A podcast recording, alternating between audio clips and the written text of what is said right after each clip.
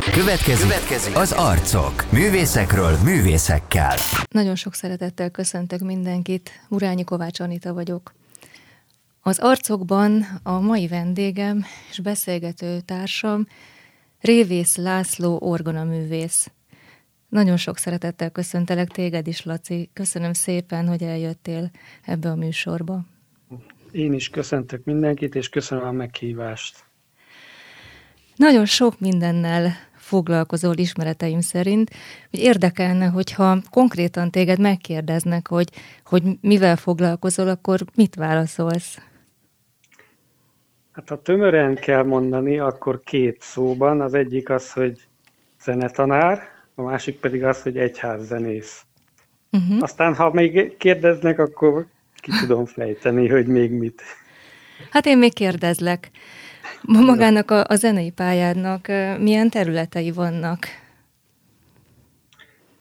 A Kecskeméti Kodály Zoltán uh-huh. énekzenei szakgimnáziumban tanítok a, a konzis részben orgonát, aztán zongora kötelezőt, vagyis melléktanszakos zongorát, és korábban még korepetitor voltam itt, azt most az utóbbi pár évben abba hagytam, uh-huh. valamint kórusokat kísértem, illetve a, a kórus kíséret az inkább városi szinten maradt meg. A városban van egy pedagógus kórus, meg van egy másik, uh-huh. sőt több kórus is, amiknél alkalmi jelleggel szoktam orgona vagy zongora kíséretet vállalni. Uh-huh. Hát a, korábban volt kamarazenész is, uh-huh. de mármint hogy a titulusom, de azt mostanában úgy ritkábban, legfeljebb nyáron van egy zenei tábor Hódmezővásárhelyen, ott szoktam kamarazenészként részt venni, és ezen kívül az egyházban van egy másik fajta szolgálatom, a Kecskeméti Baptista gyülekezetben vagyok zenei vezető, uh-huh. valamint hát itt nem csak zenei szolgálatokat végzek, hanem lelki természetű dolgokat is, ez jelentett akár igehirdetés, uh-huh. vagy pedig csoportvezetést, vagy uh-huh. amire éppen szükség van. Uh-huh. Hát én ezt most úgy, úgy vettem, mint hogyha egy fontossági sorrend lenne, de, de ez nem feltétlenül van így. Mégis most ilyen rendben kerültek elő. Nagyon színes világ ez számomra, ahogyan elmondtad a tiét. Hát hogyan kezdődött? Milyen családban nőttél fel? Hol nőttél fel? Milyen gyermekkorod volt? Életem első tíz évét vidéken éltem. Uh-huh Hajdúbijal megyében. Ott születtem, és különböző falvak, illetve községek között vándoroltunk. Az apukám lelkipásztor volt, uh-huh. és mint ahogy a lelkipásztorokkal ez lenni szokott, bizonyos évenként költöznek. Úgyhogy mi is így átlag öt évenként költöztünk, de aztán tíz éves koromban fölkerültem Pestre, és akkor itt 15 évig laktam, utána pedig lekerültem Kecskemétre, és itt pedig már 31 uh-huh. Mhm. néhány éve vagyok. Uh-huh. Körülbelül mondod... ez az életvonalom. Aha, hát ez mit jelent, hogy 10 éves korodban kerültél Budapestre? Azért mondtad így egyes számban, mert egyedül mentél oda? Nem, Jaha. családdal. Ja. Csak Aha. Hát apukámnak itt az egyház központban lett akkor szolgálata, és föl kellett az egész családnak költözni, ekkor kerültünk 1972-ben uh-huh. Mhm. Pestlőrincre, és az ottani gyülekezetbe vettünk részt. Uh-huh. Vannak a gyermekkorodnak emlékezetes csínytevései? A részedről? Emlékszel valamire? Hát lehet, hogy erről inkább a többieket kellene megkérdezni. Kik a többiek? Biztos voltak, de hát ilyen apróságokra emlékszem, hogy például a Derecskei gyülekezet, ahol az mhm. a kis gyerekkorom zajlott, ott például észrevettem, hogy már megvásárolták a karácsonyi ajándékot a gyermek bibliakör részére. Aha. és eldugták a kis terembe jó mélyen valamilyen szekrénybe, és természetesen a kíváncsiság furdalt, hogy mit fogok kapni, uh-huh. hát ezt, ezt meg kell tudnom, úgyhogy uh, belopakodtam és fölbontottam, és megnéztem, úgyhogy volt is egy kis uh, baj ebből, de, de én megnyugodtam, mert egy harci repülőt adtak ajándékba, úgyhogy... Oh. Na, tehát ilyen, aztán nagyobb koromban pedig, hát azt hiszem egész életemben egyszer keveredtem verekedésbe az iskolába, és ezt az osztálytársaim nagyon élvezték, mert addig mindig a jó tanuló szerepében voltam csak, és hogy a stréber gyerek most verekszik, hát ez Aha. nagy kuriózum volt, és rögtön hívtak is egy ügyelő tanárt, hogy szemtanú is legyen. Úgyhogy ilyen, ilyen kisebb bajok voltak. Hát a nővérem meg a bátyám tudna arról mesélni, hogy otthon milyen csintevéseket csináltam, de én egy fapapucs dobálásra emlékszem, ami, ami úgy megmaradt bennem. Hát most csak ennyi. A legemlékezetesebb. Ha úgy el is képzeltem, hogy repül a fapapucs. És konkrétan a zenei tanulmányaid mikor kezdődtek el, és hol? Ez is derecsként uh-huh. kezdődött, és uh, ugye a 60-as évek vége felé, vagy másik felébe történt, körülbelül 67, ha jól emlékszem. Uh-huh. A Derecskei gyülekezetben volt akkoriban körülbelül 10 gyerek, akik nem tudtak magukkal mit kezdeni, és a mhm. karmester bácsi fogta és szervezett egy vonózenekart, és megtanított minket hegedülni. Én akkor öt éves voltam, és nagyon élveztem a dolgot, és hát előbb tanultam meg kottát olvasni, mint betűt, mm. és hát a hegedülést nagyon élveztem, de azért valljuk be, hogy amatőr módon ment ez nagyon, viszont mégis nagyon hálás vagyok, mert neki, mert a zene szeretete már akkor úgy kialakult bennem, uh-huh. és ez azért mély nyomokat hagyott ez a kezdet. Uh-huh. Két év múlva jött a községbe, Debrecen mellett van ez, és Debrecenből kiárt egy nyugdíjas zongoratanárnő, és elkezdett a művődési házba tanítani, és akkor oda én is jelentkeztem, uh-huh. és így lettem aztán billentyűs. Uh-huh. De hát a gyülekezetben pedig harmónium volt, uh-huh. és én azon játszogattam, de még csak így szabadidőbe. Uh-huh. És aztán tíz éves koromban költöztünk Budapestre, és uh-huh. akkor itt beirattak zeneiskolába szintén, és innen folytattam a tanulmányaimat. Uh, itteni tanárnőmnek megemlítem név szerint Malli Mártának uh-huh. hívták, vagy hívják, nem tudom, éle még. Uh, nagyon hálás vagyok, mert a szeretetém múlott, hogy zenész lettem. Aha. Ugyanis nem, akar, nem mertem a pesti vagány közegben nem mertem beiratkozni, uh-huh. és apukám azt mondta, hogy Laci, nézzük meg, hogy kedves a tanárnéni. Kedves, akkor beiratlak. Ha nem kedves, akkor nem muszáj. És fölmentünk, és kedves volt, és így és nagyon jó tanár volt, Aha. úgyhogy ő készített fel aztán a konzi felvételire is. Aha. Akkor most összegezzük, hogy mikor dölt el a pályaválasztásod?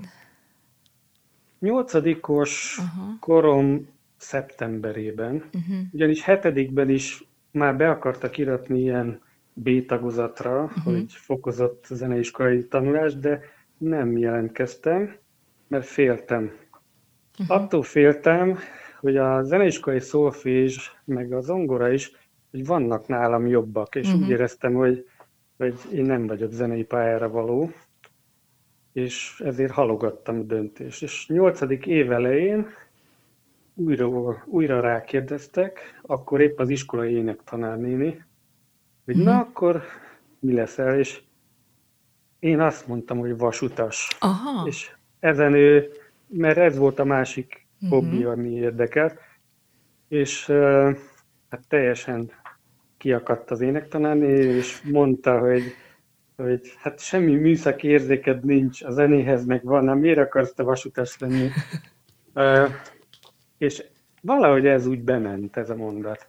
Uh-huh. És akkor eldöntöttem, hogy megpróbálom, és szegény Márta néninek, mikor elmondtam, akkor megrémült először, mert kicsúsztunk az időből, márciusban van a felvételi, és hát szeptember végén ezt megtudni. Uh-huh. De aztán végül vállalta, hogy fölkészít, jártam plusz órákra, szolfésból is, zongorából is, és aztán utána márciusban a felvételi, és így kerültem a Bartók konziba. Uh-huh. Tehát tulajdonképpen beterelgettek a zenei pályára, de csak azért, mert én nem mertem dönteni. Uh-huh. Ennyi. Aha, aha. Aztán a vasút elment. Igen, ez a vonat elment. nyomtalanul eltűnt. De nem, nem nyomtalanul. Aha. Mind a mai napig mindenféle közlekedés érdekel. Uh-huh, uh-huh. Nem tudományos szinten, uh-huh. de mint utas és mint rajongó ma is gőzmozdony rajongó vagyok, meg repülő rajongó, Aha. meg autó rajongó, úgyhogy azért valamennyi megmaradt ebből a hobbi szintjén. Uh-huh. Na és hogyan emlékszel a, a konzervatóriumi éveidre? Hát boldog évek voltak, Aha. úgy emlékszem. Uh-huh. Um, pedig szigorú, szigorú volt minden tanár, uh-huh. és a körülmények is szigorúak voltak, de akkor éreztem azt, hogy jó helyre kerültem. Uh-huh. Tehát, hogy ez az a fajta közeg, ahol mindenki szereti a zenét, ahol mindenki rajong érte, és szinte versengünk, hogy ki tudja jobban. Szóval ez inspiráló közeg volt számomra.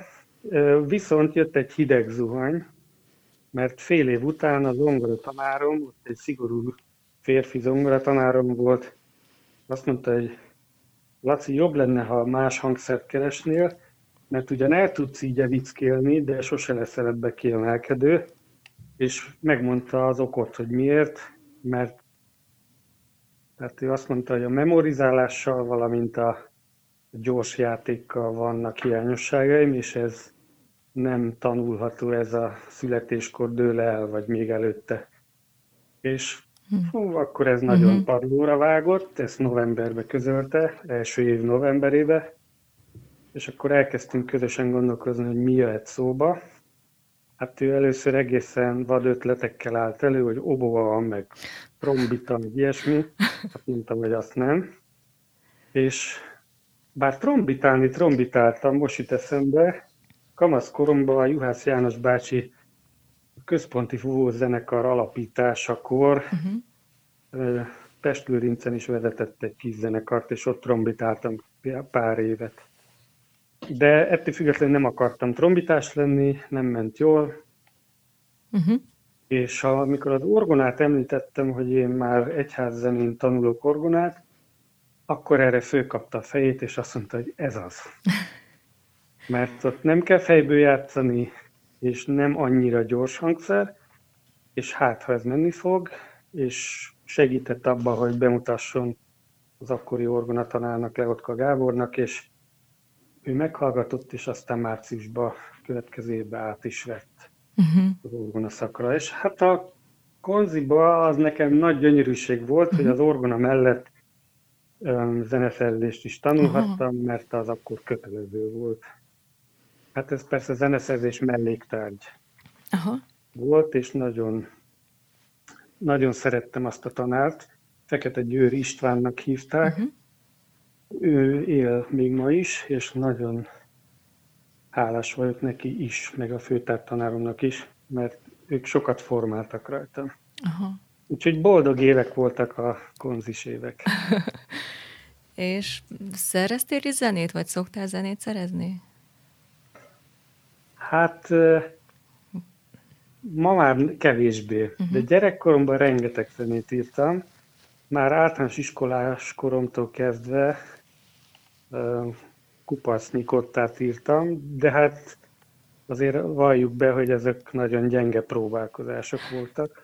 Csak, csak mégis maga az, hogy volt egy inspiráció, hogy, hogy írjak, írjak, írjak, aztán néha sikerült, néha meg nem. Uh-huh, uh-huh. Mert nem tudtam a technikáját, hogy, hogy hogy kellene jobb zenét írni, úgyhogy abban maradtam, hogy utánoztam mindig a kedvenc szerzőm kedvenc darabjait, aztán vagy sikerült, vagy nem. Aztán a iskolai zeneszerzésben is az volt az érdekes, hogy tulajdonképpen stílusgyakorlatokat tanítottak. Tehát bécsi klasszikus stílus először, aztán barokk, volt reneszánsz, palesztina stílus is, meg a tanárom próbálkozott velem modern zenét iratni, az ment legnehezebben. Akkoriban kötelező volt 12 fokú modern zenét írni. Nem lehetett úgy, mint ma az Orbán György vagy a társai, akik már egy emészthetőbb modern uh-huh. zenét írnak. A 12 fokú zene az nekem nagyon nehezen ment, uh-huh. és ezért nem is igazán kakudostam utána. Uh-huh. Próbálkoztam, de nem volt nagy sikerem vele. A stílus gyakorlatok szintjén végeztem, és később az akadémián is uh-huh. kellett mellesleg ezt tanulni, ott Vajda János tanított, uh-huh. és nála folytattuk a Bach invenciók, passzakája. Uh-huh. Szóval így műfajokat tanultunk, és azt kellett utánozni. És a Zeneakadémia nagy váltás volt így a középiskolai évek után, vagy meghatározó volt, hogy ott Lehotka Gábor növendékeként folytathattad a tanulmányaidat? Hát az átmenet nyilván annyiból könnyebb volt, hogy uh-huh. ugyanaz a tanár maradt. Igen.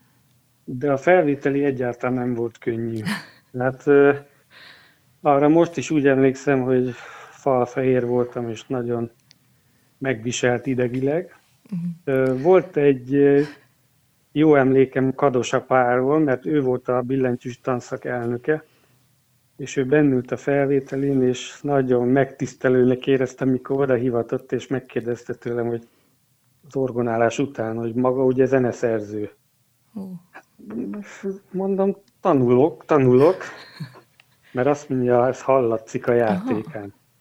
És akkor ez egy akkora büszkeséggel töltötte, hogy egy ilyen nagy ember ilyet mondott, de na ettől függetlenül nagyon izgalmas volt. A Zeneakadémia is nagyon diákként fantasztikus volt. Hm. Minden nehézség ellenére voltak nehézségeim, de nagyon jó tanárok voltak. Aki meg nem, attól meg előbb-utóbb el lehetett jönni. Egy-két kellemetlen tantárgy volt, ami inkább ilyen ideológiai képzés volt. Uh-huh. Tudományos szocializmus, uh-huh. meg a filozófia is ugye marxista beállítottságú uh-huh. volt. De azért én szerettem a filozófia órát, tehát egyáltalán a gondolkodás fejlesztése az úgy érdekelt. Uh-huh. Uh-huh. A pszichológia az érdekelt a gyakorlati oldala, de a túl sok elmélet az nem annyira. Uh-huh. Úgyhogy annyira nem ragadott magával, de volt egy-két momentum, ami hatott rám. Mondok egy gyakorlati példát. Uh-huh. Egyszer a pszichológia tanár azt mondja, hogy van, aki nem tud trillázni. Azért nem tud trillázni, mert sose próbálta kiénekelni a trillát. Aha. És akkor ez úgy bement a szívembe ez a mondat, uh-huh. mert én voltam az az ember, aki nem tudott jól trillázni, görcsös volt, vagy túl gyors, vagy elakadt. Uh-huh. És amikor mondta ezt a tanár, akkor hazamentem és kipróbáltam, és elkezdtem gyakorolni, hogy milyen gyorsan tudom énekelve, vagy elképzelni a trillát, uh-huh. hogy ne legyen gyorsabb a keletinél, és elkezdett javulni. Uh-huh. Tehát ennyi haszna volt a pszichológiának, meg a Mérei Ferenc könyv azt Igen. tetszett. De a többit nem annyira szerettem. Az idegen nyelv volt még, ami nagyon érdekelt. Uh-huh. Uh, angol tanár volt, aki eredeti brit oh. nemzetiségű volt, és zenetudós. Uh-huh. És átkértem magam egy osztálytársammal együtt hozzá, és nála tanultuk az angolt, az nagyon, nagyon inspiráló volt. Tehát zenével kapcsolatos élő szövegeket fordítottunk, tanultuk a szakszöveget, szótáraztunk is, ha kellett, de, de inkább élő beszéd volt. Hát az orosz nyelv az, ugye az kötelező volt, azt nem annyira szerettük, de egy tündér aranyos orosz nő volt a tanárunk, ez is anyanyelvű tanár volt, és ha bár a tárgy az nem volt a kedvencünk, de maga az orosz óra légköre ez nem volt rossz emiatt a tanárnő miatt. És aztán mi következett a Zeneakadémia után? Hát még talán annyit a Zeneakadémiáról, hogy Jó. ott mentem először versenyre, Aha. és ez meghatározó volt az életemben. Uh-huh.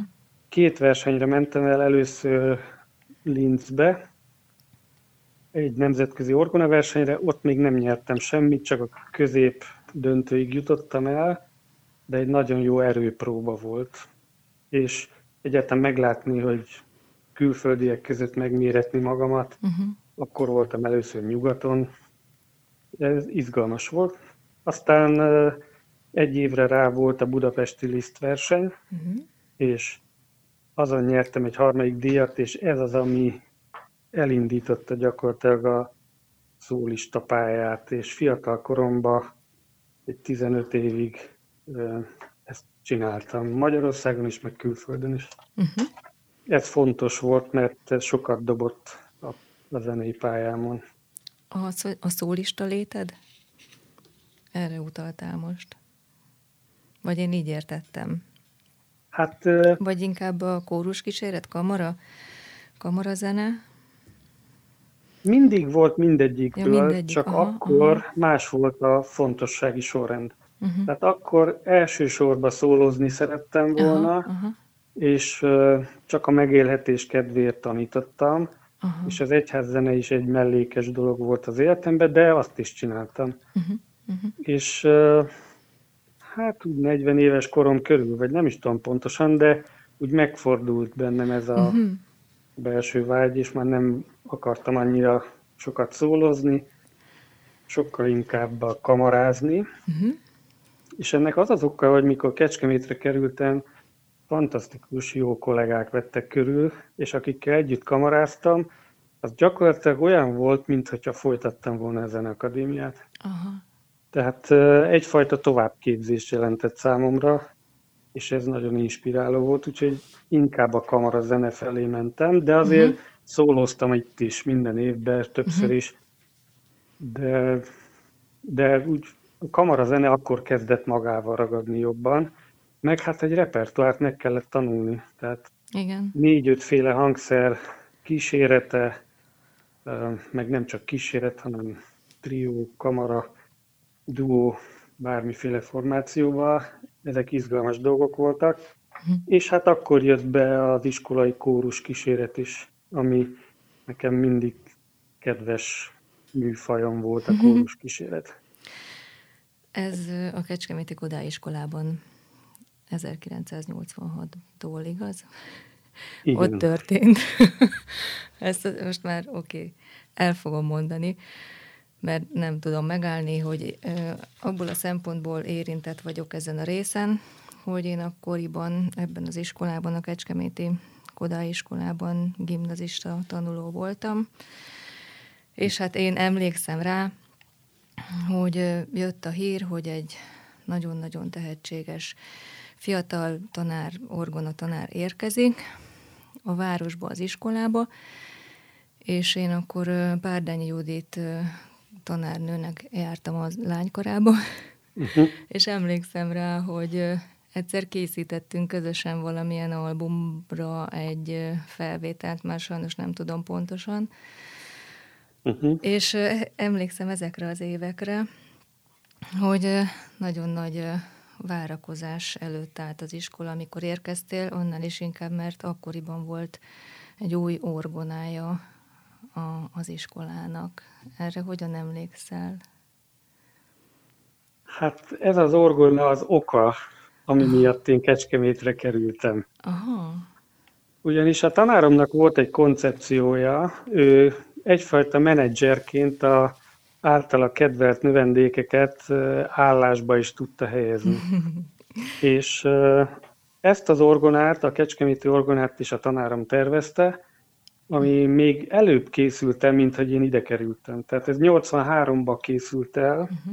én pedig 85-ben jöttem főiskola 5 évesként félállásba, és 86-tól pedig teljes állásba. Uh-huh. És eleinte az orgonán még nem lehetett tanítani, mert tiltott volt, uh-huh. mint egyházi hangszer, csak koncertezésre lehetett használni.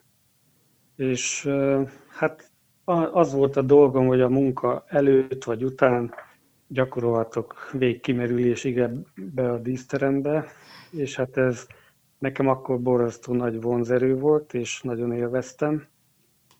És hát megvan a hangszer, bár már egyszer átköltöztettük ugye a főtéri épületből a mostani Kodály iskola épületébe, de ez se tett neki rosszat, mert egyrészt följavították, másrészt pedig, hogy kicsit a hangzását bővítették, uh-huh, mert itt uh-huh. nagyobb, nagyobb terembe került. Uh-huh, uh-huh. És ezért bizonyos intonálásokat el lehetett rajta végezni, hogy, hogy jobban szóljon. Uh-huh. Úgyhogy végül is ez az orgona ez nagyon fontos volt akkoriban, uh-huh. és nagyon szerettük volna, hogy legyen tanszak. Az egyik igazgató helyettes, a Hörcsök Imre, ő uh-huh. is szerette volna, de az igazgató nem engedte, és uh, akkor tört meg a jég, amikor egy református papnak a lánya már itt tanult zongora szakon, és ez a pap bement az igazgatónőhöz, és addig beszélt neki, míg meg nem engedte, hogy kísérleti jelleggel elinduljon az orgonaszak. Uh-huh. És elindult, és aztán már csak terebélyesedett utána. Uh-huh. És így az évtizedek alatt hogyan alakult ki benned a kötődés és, és a hűség az intézményhez, illetve magához a városhoz? Hogyan szeretted meg ezt a környezetet? Lejönni volt nehéz, mert nem ismertem uh-huh. Kecskemétet, és uh-huh. azon gondolkozom, hogy mit keresek én itt. Tehát ugye a 15 év Pest után kialakul az emberbe egy ilyen pestiség, uh-huh és nehéz volt újra vidékinek lenni. De mikor lejöttem, és láttam, hogy milyen jó közegbe jövök, szép a város, jó a, szép az iskola, uh-huh. jók a kollégák, itt van ez a kiváló hangszer, és még a gyerekek is aranyosak, úgyhogy itt ragadtam, uh-huh. és eleinte még az volt a terv, hogy ha esetleg Pesten kapok egy hízelgő ajánlatot, akkor lehet, hogy majd pár év múlva el, visszamegyek oda. Uh-huh. Volt is egy ilyen kísérlet, mert a volt tanárom meghívott a Zeneakadémián óraadónak. Uh-huh. El is mentem, és az nagy csalódás volt, tehát messze nem azt a élményt adta, mint diákként. Uh-huh. És akkor eltereztem, hogy én nem akarok uh, ilyen közegbe dolgozni, ahol uh-huh. se jó indulatot, se jó fizetést, se diákoktól jó hozzáállást nem kaptam, és akkor úgy voltam vele, hogy akkor inkább ott kell tanítani, ahol mindez megvan. Uh-huh. És maradtam itt Kecskeméten. És volt még egy ok, és itt jön be a gyülekezeti szál, uh-huh. hogy kezdetben nem nagyon jártam a Kecskeméti gyülekezetbe, mert picike is volt, meg még nagyon bezárt uh-huh, uh-huh. gyülekezet volt, nem vonzott.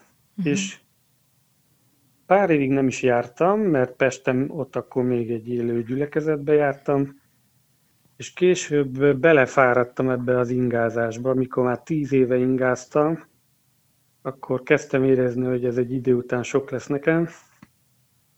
És addigra itt a gyülekezet felpesdült. Jött egy új lelkipásztor, és ő nagyon nyitott volt arra, hogy a város felé evangélizáljunk, uh-huh. és a gyülekezet elkezdett növekedni. Uh-huh. És ez nagyon nagy élmény volt, öröm volt, hogy, hogy a gyülekezet nem csak egy betokosodott, idősödő gyülekezet, hanem, uh-huh. hanem egy növekvő, amiben minden korosztály részt vesz. Uh-huh és ez is vonzott. Tehát az életem az végig így ment ezen a kettő szálon, hogy volt egy zenész szál, ez a külső, és volt egy gyülekezeti szál, ez pedig inkább belül, uh-huh. és aztán ez is felerősödött. Úgyhogy uh-huh. így alakult, hogy ma is ennek a gyülekezetnek vagyok a tagja, meg hát a zenésze. Igen. Most tanárként milyen értékeket tartasz legfontosabbnak, amelyeket átadsz a növendékeidnek? Hát ezt nem szoktam így előre eldönteni, Aha. de azért amit próbálok átadni, uh-huh. hogy először is szeressék azt, amit csinálnak. Uh-huh. Tehát a legtöbb esetben ez adott, mert a gyerek szereti a hangszert, és akkor csinálja, de van olyan, aki nem szereti. Uh-huh. Uh-huh.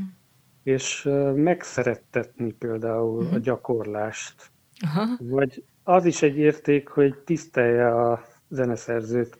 Uh-huh. Tehát, hogy nem azt csinálok vele, amit akarok, hanem nekem kell igazodni a zeneszerzőhöz, uh-huh. és nem a zeneszerzőt igazítom magamhoz. Mert azért a, különösen a mai világban ugye öntudatos akár uh-huh. ifjak, és nem baj, csak hely, hogy mondjam, egyensúlyba kell ezeket a uh-huh. dolgokat rakni, hogy na most elmondok egy párhuzamot megint a zenészség, meg a lelkészség között. Uh-huh. Jó. Ez nevezetesen az, hogy a zenésznek a kotta az egy szent dolog. Ott nem lehet beavatkozni. Tehát én nem írhatom át a zene szerző művét csak azért, mert nekem az úgy nem tetszik. Nekem kell igazodni hozzá, és úgy kell megtanulnom azt a darabot, hogy az élővé váljon. Na most a lelkészi hmm. szakmában ugyanez a Biblia. Uh-huh. Csak persze azért egy nagyobb súlyjal, mert az egy mennyei ihletésű ö, dolog, de ott is van egy régi szöveg, több ezer éves szöveg, amihez nekem kell igazodni. Először is meg kell ismerni, meg kell tanulni a kulturális dolgokat, meg mindenfélét, és minde fölött megérezni, hogy mi ennek a mai üzenete. Uh-huh. Hogy lesz ebből ma élet? Hogy ne egy történelmi óra legyen a prédikáció, hanem élet. Uh-huh. És ugyanez van a zenészségnél is, tehát szoktam mondani a gyerekeknek, hogy jó játszani nem elég. Nagyon jó kell játszani, mert ha csak jó játszol, akkor udvariasan megtapsolnak, és hazamennek, és azt mondják magukba, ide se jövök többet. Uh-huh. De szép volt. Ha viszont nagyon jó játszol, és bemegy a szívükbe, akkor meghökkennek, és azt mondják, ki ez az ember? Uh-huh. Ezt legközelebb is meg akarom hallgatni, mert ez annyira hatott rám. Uh-huh. Ezt azért érzem így, mert van egy, egy irodalmi emlékem, uh-huh. ahol én ezt átéltem. Hogy volt egy zenés irodalmi est az iskolában, és hát ugye az akkori igazgatónk az egy költőnő volt, uh-huh. úgyhogy akkor ez nagyon ment, és azt hiszem a Lázár Ervin itt is volt akkor, ha jól emlékszem, Na mindegy, és egy verset mondott egy helyi színésznő. Meg kell, hogy mondjam, hogy fogalm sincs, hogy hogy hívják, és küllemre is inkább egy átlagos kinézetű valaki volt, és úgyhogy én már hátra is döltem, hogy most öt percig unatkozni fogok, de majd csak túlélem, és utána jön a lényeg. És nagy megdöbbenésemre, hogy megszólalt ez a színész, abban a pillanatban olyan áramütésszerű hatásért, uh-huh. és az üzenet, annak a versnek az üzenete, vagy a, meg a légköre az azonnal bement. Uh-huh. És akkor előre dőltem, és elkezdtem figyelni, hogy mit mond meg, hogy miért hat ez ennyire rám. Uh-huh. Tehát erre mondom azt, hogy egyé kell válni az üzenettel, mert különben nem lesz hatásos. Uh-huh. Csak ez nem olyan egyszerű, mert én vagyok az akadály. Igen. Tehát a, a zenészeknek mindig mondom, hogy én vagyok az akadály, nem a zenemű a rossz, hanem én nem engedem át valahogy azt, ami a üzenete. Mert még nem vagyok elég képzett, vagy nem értem, vagy technikám nincs meg. Uh-huh. Tehát magamból kell az akadályokat elhárítani, és ha uh-huh. az mhm. megvan, akkor a zene megy. És az üzenet is megy. És uh-huh. egyébként a prédikálásban is így van, hogy uh-huh. Nagyon sokszor so, mindenki tud prédikálni, valljuk be, mindenki tud. Csak az a kérdés, hogy ki az, akinél át is jön az üzenet. Uh-huh. Ebbe van különbség. Tehát, sőt, még olyan is van, hogy ugyanannál az embernél egyszer átjön az üzenet, máskor meg nem. Uh-huh. Tehát például nagyon fontos a készülés, ami a lelkésznek a többnapos készülés és imádkozás, meg anyagkutatás és gondolkodás, uh-huh. stb. vázlatkészítés, és a többi. A zenésznek ez a gyakorlás. Addig kell érlelni, amíg fölforra a zene. Ha még szabad egy gondolatot Igen. ehhez, hogy a zenetanulás is olyan, mint a vízforralás, hogy ha csak 50 fokra melegítem, akkor az víz marad, és vissza uh-huh. ül. De hogyha fölforralom százra, vagy afölé, akkor minőségi változás történik. És átalakul, és hirtelen gáznemű lesz az, ami addig e, folyékony Igen. volt. Tehát e, Igen. valahogy az, a, a zenei üzenet, meg a lelki üzenet is ilyen, hogy azt uh-huh. nem elég hidegen tálalni. Uh-huh. Azt forrón kell tálalni, hogy az, az át, átalakítsa a hallgatót is, uh-huh. meg engem is. Hát ez nagyon jó volt ez az összefoglaló. Rengeteg kérdésemre kaptam választ ebben a, az egy blogban. Még nagyon érdekel, hogy miket tartasz úgy legkiemelkedőbb sikereinek a tanári pályádnak. Vagy te hogyan, hát nem szép szóval, hogyan méred ezt, vagy mi jelenti számodra azt, hogy sikeresnek tartod magad ezen a pályán? Hát van ennek egy külső mércéje, az pedig például az, hogyha a konzis gyereket főveszik a főiskolára. Az egy siker, tényleg. Akkor, Igen. bocsánat, hogy így mondom, büszke vagyok rá, aha, meg aha. arra, hogy nem hiába dolgoztunk, sikerült elérni, hogy bejusson. Aha. De még ott is elválnak a dolgok, mert van, aki zenész lesz, és abba megy előre, látom, hallom, hogy egyre uh-huh. nagyobb dolgokat tud alkotni. Van, aki pedig elvégzi a zenakadémiát, vagy a valamelyik főiskolát, és utána pályát vált. Uh-huh. Nem ítélem el, uh-huh. hangsúlyozni szeretném, csak azt mondom, hogy olyankor egy kicsit csalódok, hogy valamit vagy rosszul csináltam, vagy rosszul mértem föl, miért akartam, hogy ez a gyerek zenész legyen. Uh-huh. Uh-huh. Mert lehet, hogy ő nem is akart zenész lenni, csak én kigyúrtam őt zenészé. Uh, nemrég is volt egy ilyen élményem most. Persze nála se hiába való, uh-huh. hogy ez megtörtént, ez a négy év, csak, csak azért van benne mégis egy kis ilyen veszteség érzet. Uh-huh. Tehát ez az egyik mérhető siker.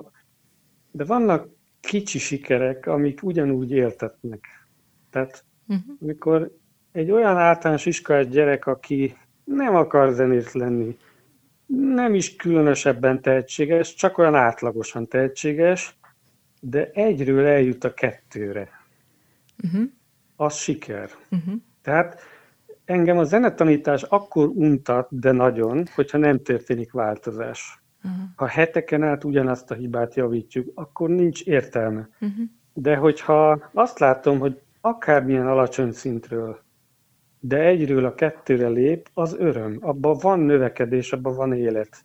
És azt érdemes csinálni. Uh-huh. Tehát vannak ilyen kicsi sikerek is, amit a külvilág nem fog díjazni. Uh-huh. De én díjazok, hogy, hogy látom, hogy fejlődik valaki, és egyről a kettőre jut. Vagy az is, hogyha például egyszer csak látom, hogy rácsodálkozik a gyerek, hogy milyen szép ez a zene, uh-huh. akkor az egy siker.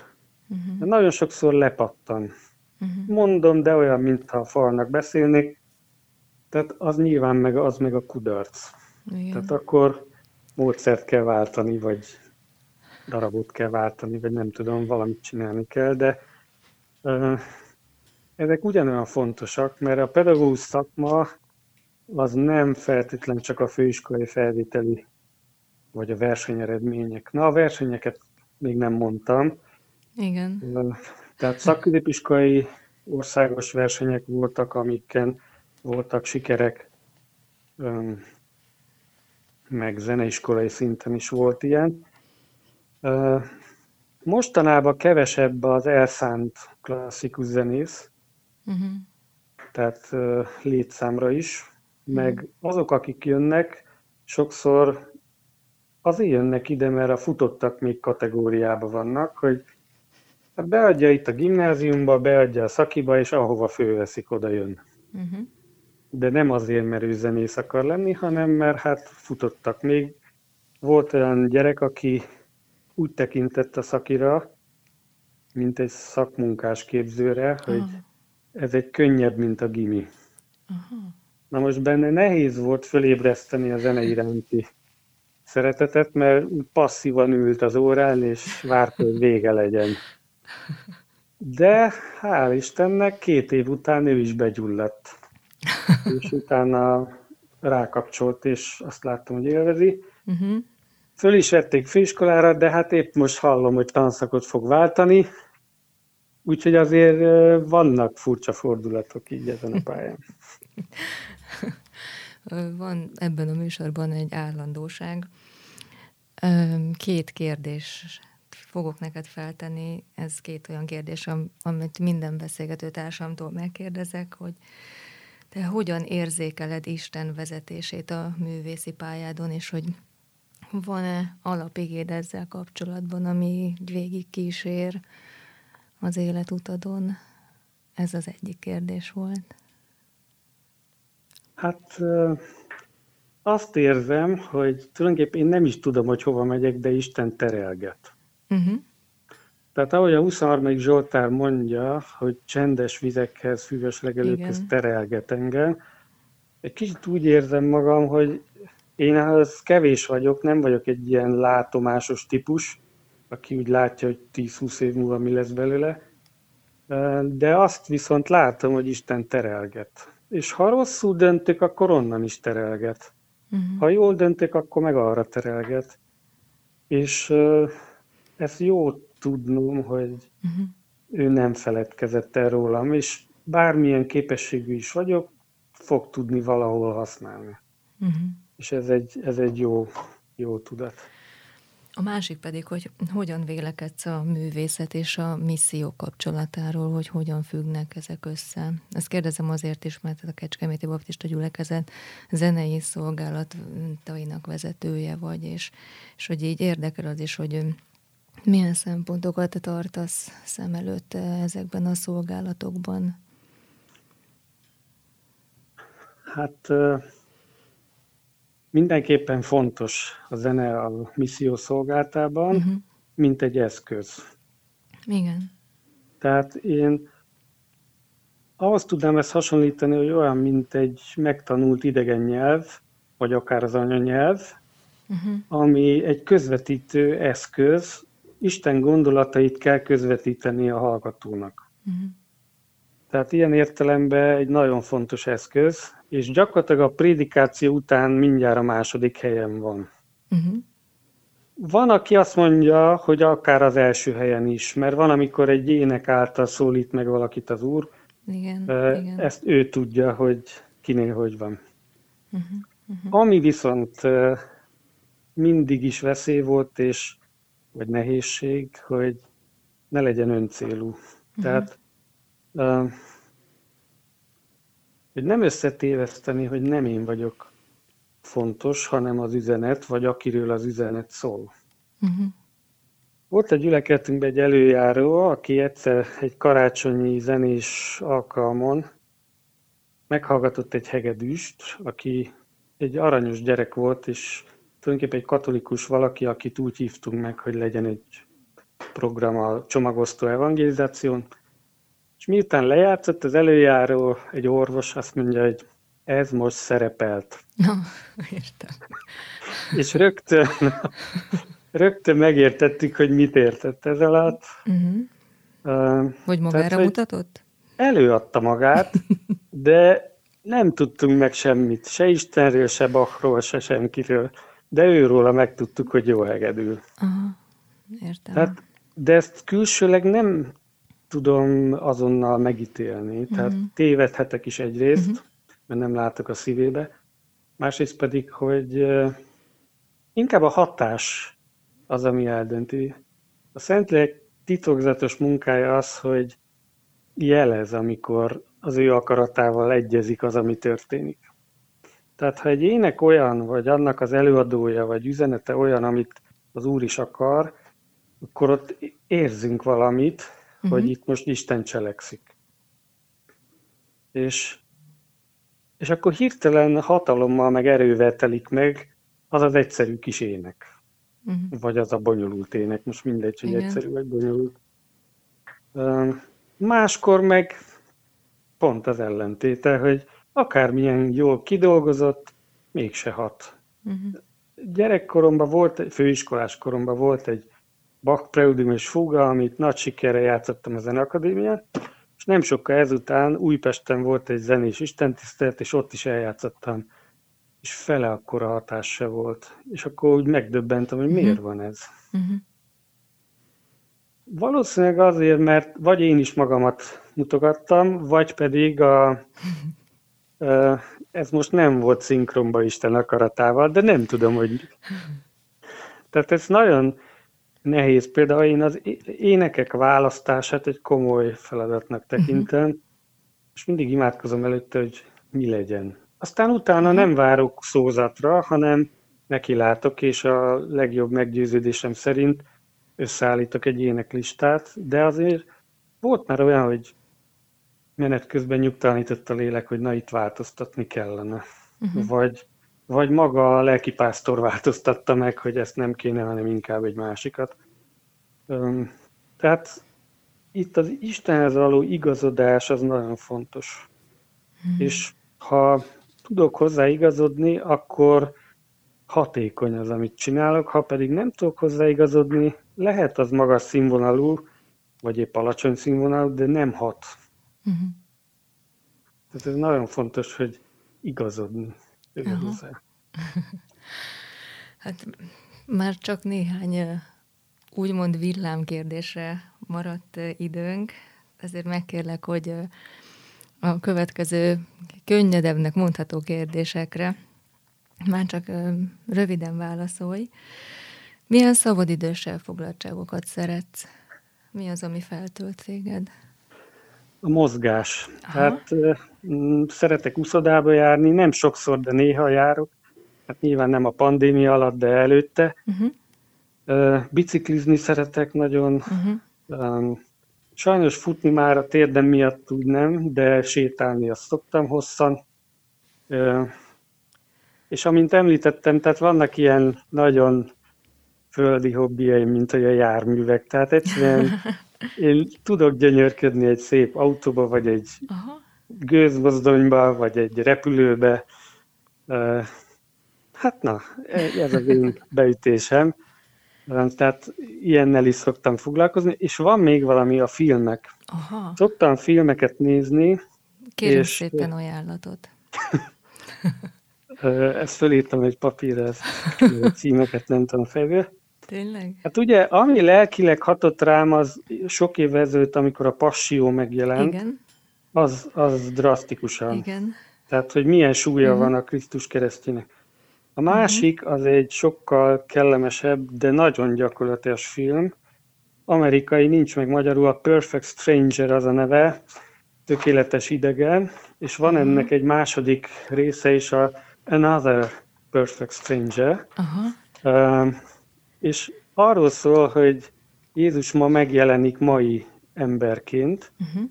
és hogy győz meg, az első rész az, hogy meggyőz egy ateista ügyvédnőt, uh-huh. hogy ő van, uh-huh. és hogy ő létezik, és a, hát gyakorlatilag egy beszélgetés sorozat az egész film, de nagyon jól meg van szerkesztve, és hát a film végére megtér a hölgy, uh-huh. és a második rész az pedig majdnem ugyanez, ennek az ügyvédnőnek a később fölnövekedett egyetemista lánya, Aha. aki útálja a szüleinek ezt a vallásoskodását, és azért megy el másik városba, hogy ne kelljen ezt elviselnie. És ahogy a repülőn utazik, hát kiül mellé Jézus, de Aha. ilyen modern változatban, tehát nem, nem látszik rajta, hogy ő Jézus. Aha. Egy, ugy, ugyanúgy néz ki, mint egy 30-as férfi, sőt elég laza vagány öltözetben, és hogy milyen jól megmutatja a különbséget, hogy uh-huh. mi a vallásos meg a hívő ember közti különbség, hát ezekből a beszélgetésekből nagyon jó kiderül. És egy utolsó ajánlat részemről, uh-huh. ez nem keresztény film, uh-huh. de mégis az üzenete nagyon szép. Lelkipásztorom ajánlotta, azért néztem meg. Csendes éj az a címe. Uh-huh. És talán kanadai film, de Németországban játszódik a másik világháború idején, és hogy egy asszony, aki épp a kamasz fiát menteni a Hitler Jugendtől, uh-huh. és fölmenekülnek a hegyekbe, és betörnek hozzájuk először amerikai katonák, aztán pedig három német katona, és hogy, hogy mivel épp karácsony van, hogy akadályozza meg az asszony, hogy lenelőjék egymást, uh-huh. és hogy, hogy a gyűlölködés helyett hogy lehet szeretetben élni. Nagyon szép film, uh-huh. úgyhogy ez is hatott rám. Köszönjük szépen, Laci, az én érdeklődésemet mindenképpen felkeltetted, ezt az utolsó, tehát az, az Apasiót ismerem őszintén bevallom, a, a, más, a három másik filmet nem, de fel fogom őket kutatni. Még ö, egy kérdésem maradt, hogy ö, milyen zenei felvételt hoztál nekünk magaddal, amit a műsor után meghallgathatunk? Hát a régi szép idők uh-huh. emlékére egy videón megvan a központi énekkarnak a Szegedi Fogadalmi templomba egy régebbi koncertje, uh-huh. és azon éneklik a Frank 150. Zsoltár. Életem egyik nagy kedvenc darabja ez. Szerettem orgonálni is, meg hallgatni is, úgyhogy ezt tudnám javasolni. Köszönöm szépen, és még egyszer nagyon köszönöm, hogy itt voltál, és sok áldást kívánok az életedre. Köszönöm én is a megkeresést, és én is sok örömet, meg áldást kívánok a hallgatóknak. Köszönjük szépen, én is elköszönök a magam és Boros Viktor vezető technikus kollégám nevében is a kedves hallgatóinktól. Viszont hallásra. Ez volt, Ez volt az Arcok. Művészekről, művészekkel. A műsorszám gyártója a Baptista Podcast. Baptista Podcast. Neked szól.